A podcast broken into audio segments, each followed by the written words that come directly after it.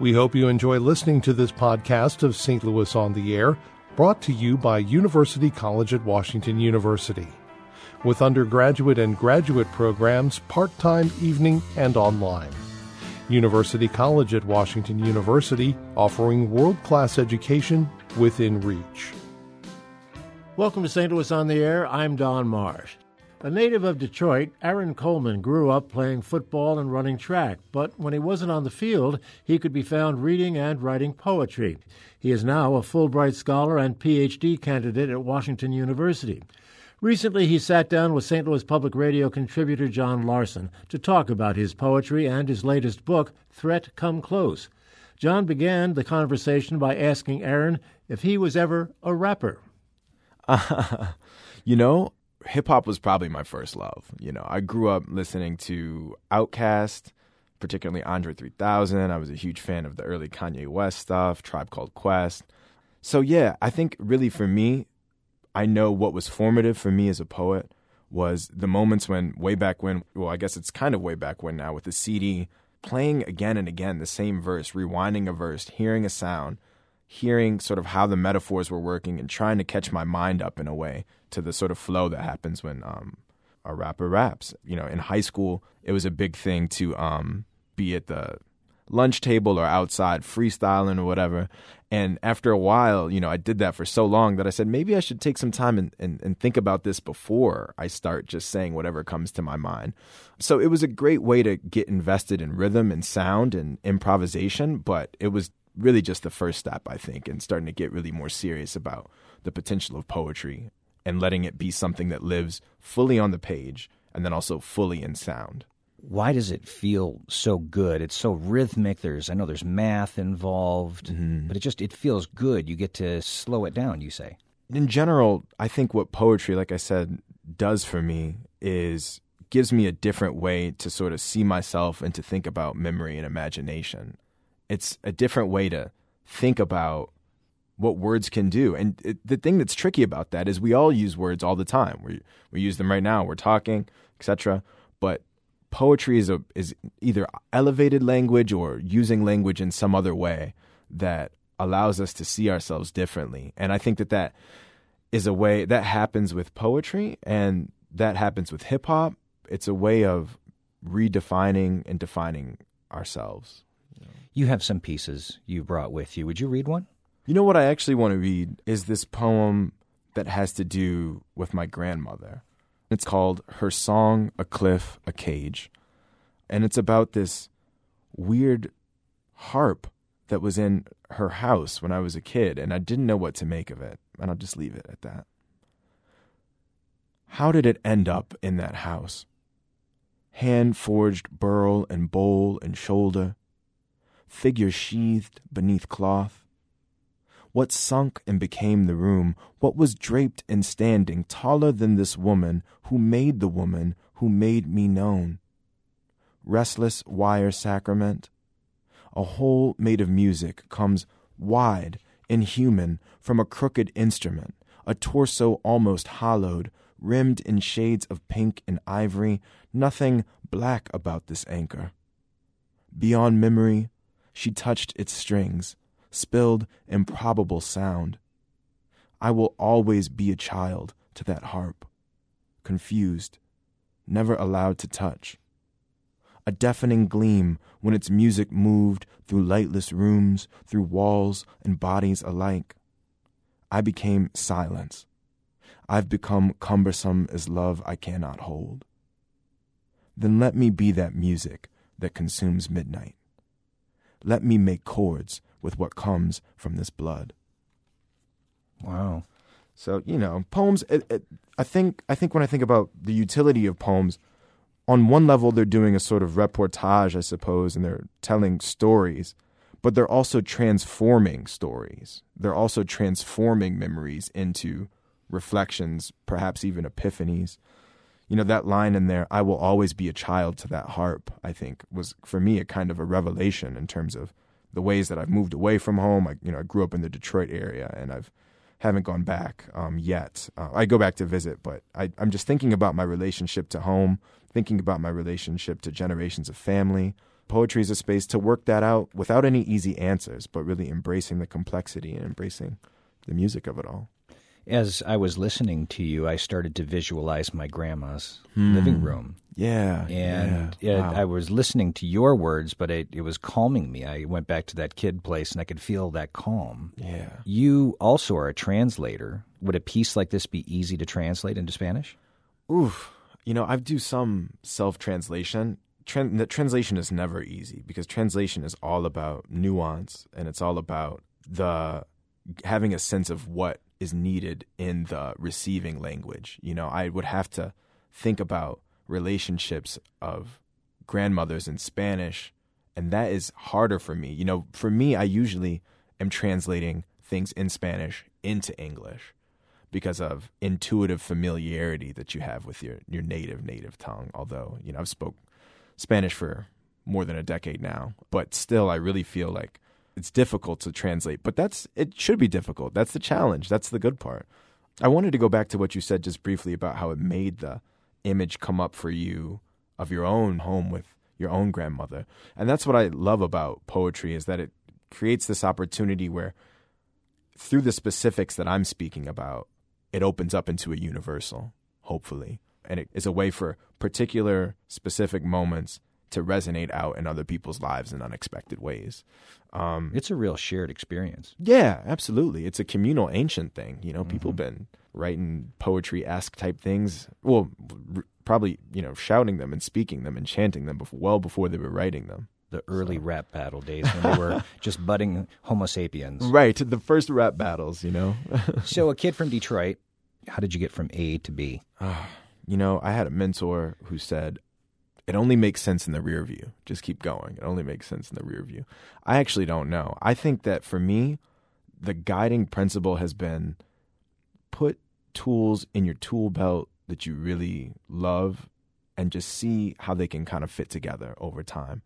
So, you know, for me, I kind of stumbled into poetry. You know, I was, like I said, a huge fan of hip hop and I didn't really have I didn't know that poetry was something that could be for me. You know, I you know, poetry seemed kind of distant or, you know, something that was stuffy and and, you know, only a particular kind of poetry. And once I realized that poetry could be for me and that I could write, then the next intuitive step was like, hey, other people need to know that poetry can be for them too, and they should write if they, you know, want to have that as an instrument to the, to express themselves. So that got me into teaching.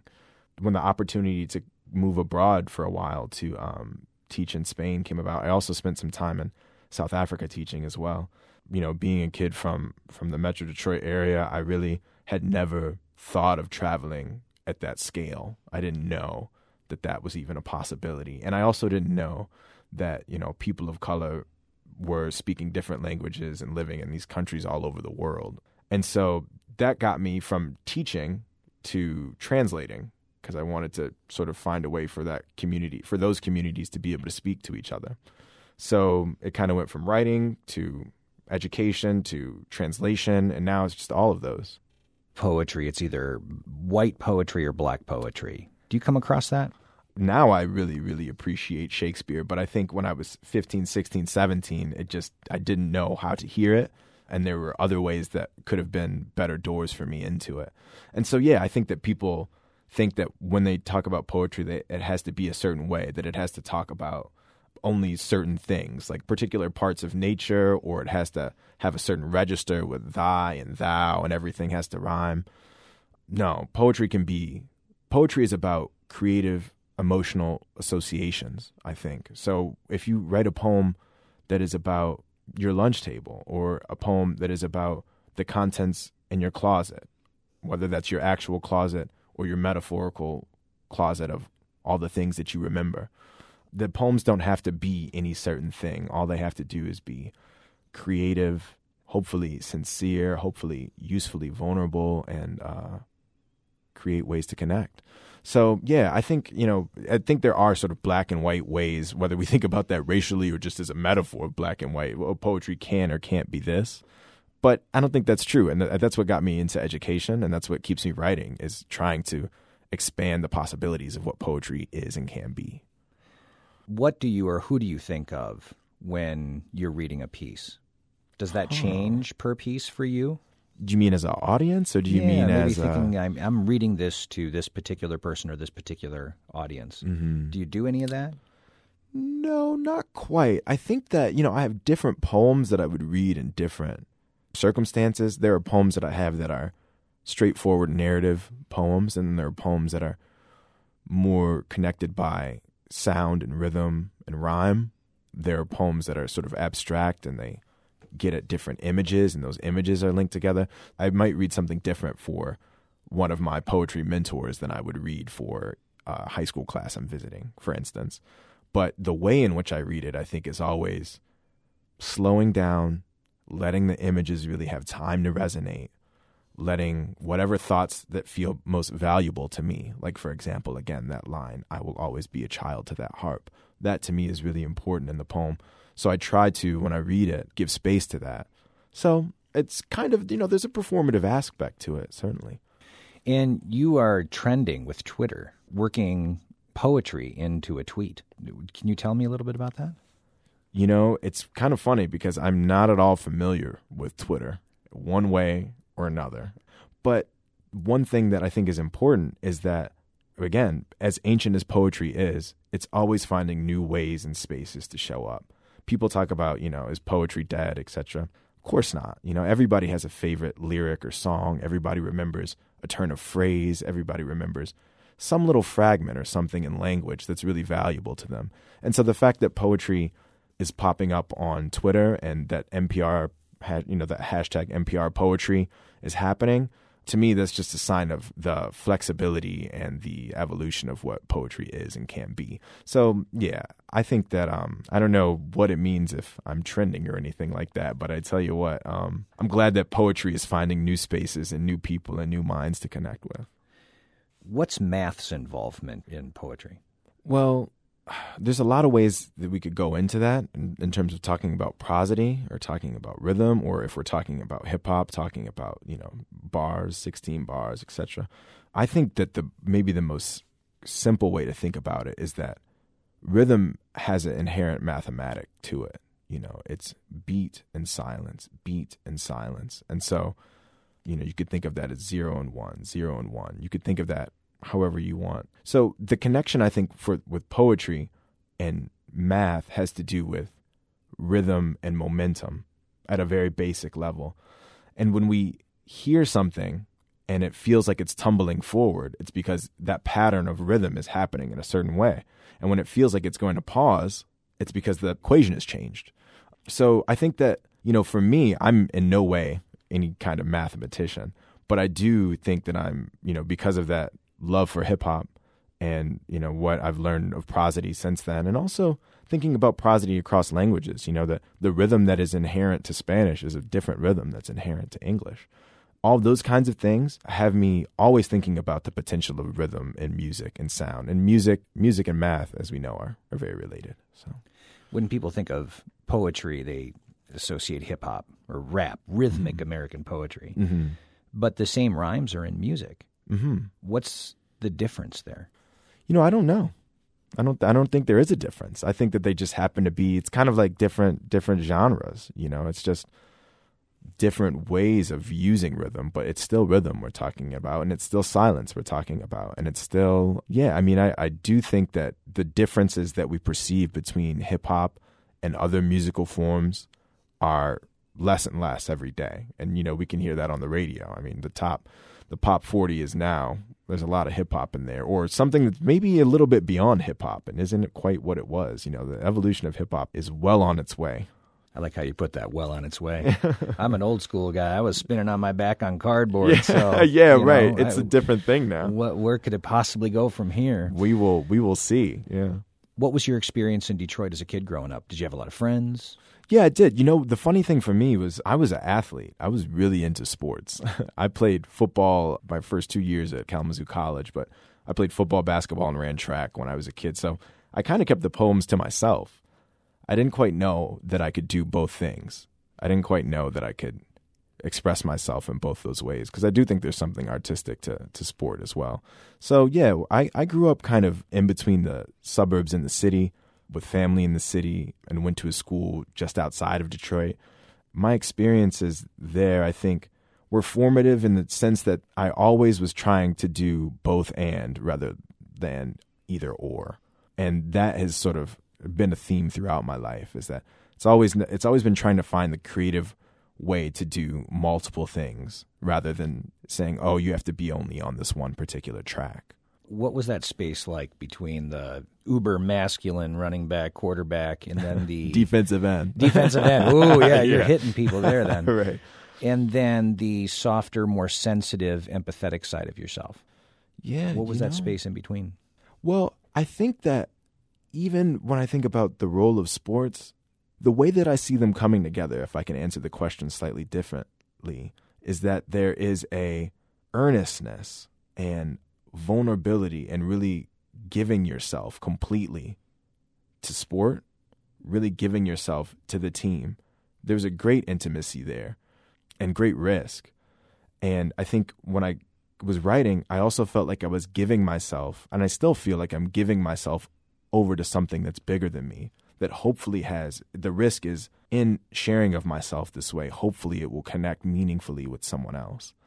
Playing sports, I didn't have the time to think in the way that I wanted to to write. Like I when I when it came time for me to quit my college football team, the reason why I knew was because we were stretching before practice one day and I was l- laying on my back doing the stretches and I was looking up at the sky and it was a you know beautiful August September day early in the season and I couldn't quite see the clouds you know what I mean I couldn't quite hold on to the beauty of this amazing day that I was laying on my back in this grass and I knew that I was I was missing something I knew that I maybe needed to put myself in another situation and that was perhaps one of the hardest decisions ever was walking away from sports in that way. And I'm still a huge fan. I still follow everything.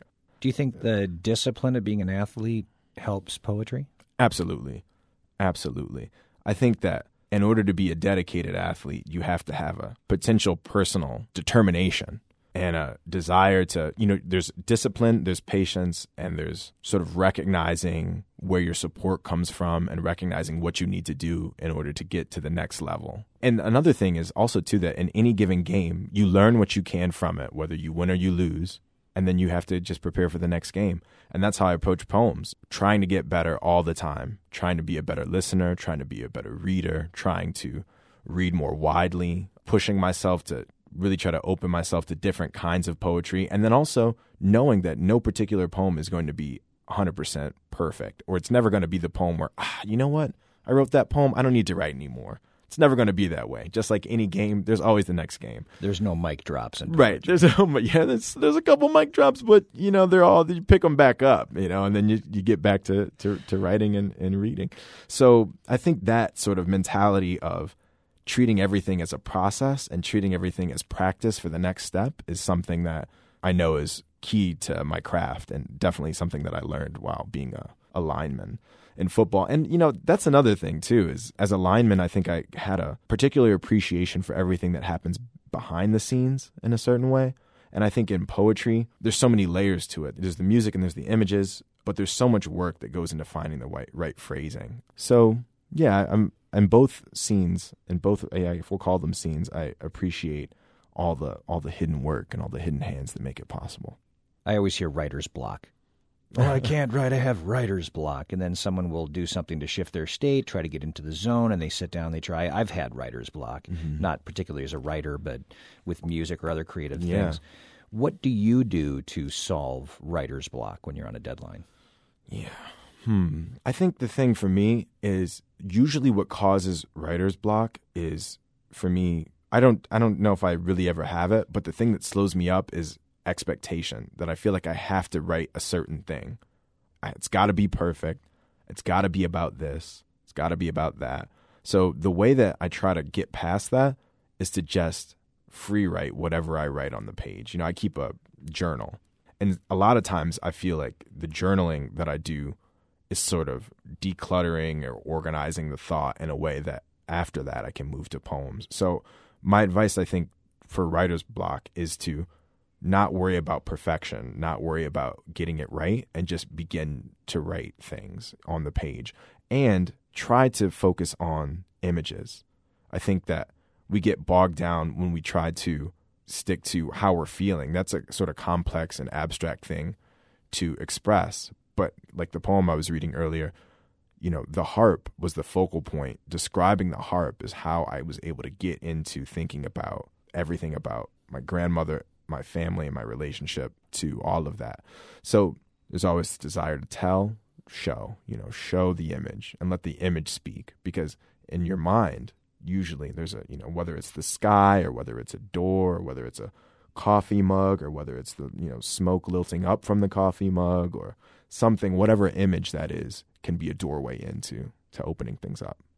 What would you say to the young 10, 11, 12 year old A type male football playing, Yeah. bicycle riding kid who also has some of the sensitivity inside and is looking for ways to express? What, what would you say to that kid? Oh, my heart goes out to those kids so much. That is that was me in a lot of ways. I think um I would say don't deny yourself anything that makes you feel alive. That you can be an athlete and a writer, or you can be an athlete and a painter. You can be an athlete and a musician. You can be you know whatever strange combination uh, that you want to be because there's a window of time in you know middle school and high school where you're really going to think that oh no i'm not fitting in because i'm this way i'm not this is a strange intersection of of of qualities or interests but as you go on in your life at least what i've found is that those strange intersections are are what make us who we are and that's the most exciting thing that will make you stick out of the crowd later down the road is the fact that you bring a unique set of skills and interests to the table so if you can just sort of weather the storm of that early moment when everything is trying to tell you be a man this way be a man that way and just be your own person whatever that looks like then what you come out with at the other end will be your own unique you know mosaic of you Well, thank you so much for spending this much time. It was great getting to know you, and what a pleasure to know that you are in St. Louis. And That's where, right. where where can people find the book, and where can they find you? Thank you. Yeah, no, it's wonderful to be here too. So glad to talk about all of this. You can find the book here in St. Louis at Left Bank Books. I think it'll be at Subterranean Books soon. You can get it on Amazon, etc., all your online sites. Although the publisher Four Way Books would probably say the best place to get it is from the Four Way Books website. Um, so if you just Google Aaron Coleman threat come close, it'll it'll pop right up. And I'm at Washington University St. Louis right now, working on my uh, PhD, which I'm still surprised at that fact, in the comparative literature program's international writers track, which is a new track that came about three years ago for writers around the world and translators around the world to come together and work together here in St. Louis. So it's great to be a part of that. The book is Threat Come Close by poet Aaron Coleman. Aaron, thanks for coming by. It's a real pleasure. Thank you. That was poet Aaron Coleman speaking with St. Louis Public Radio's John Larson. Archive versions of past St. Louis On the Air programs are available for download or podcast at stlpublicradio.org slash stlonair. St. Louis On the Air is a production of St. Louis Public Radio 90.7 KWMU. Thank you for listening. I'm Don Marsh.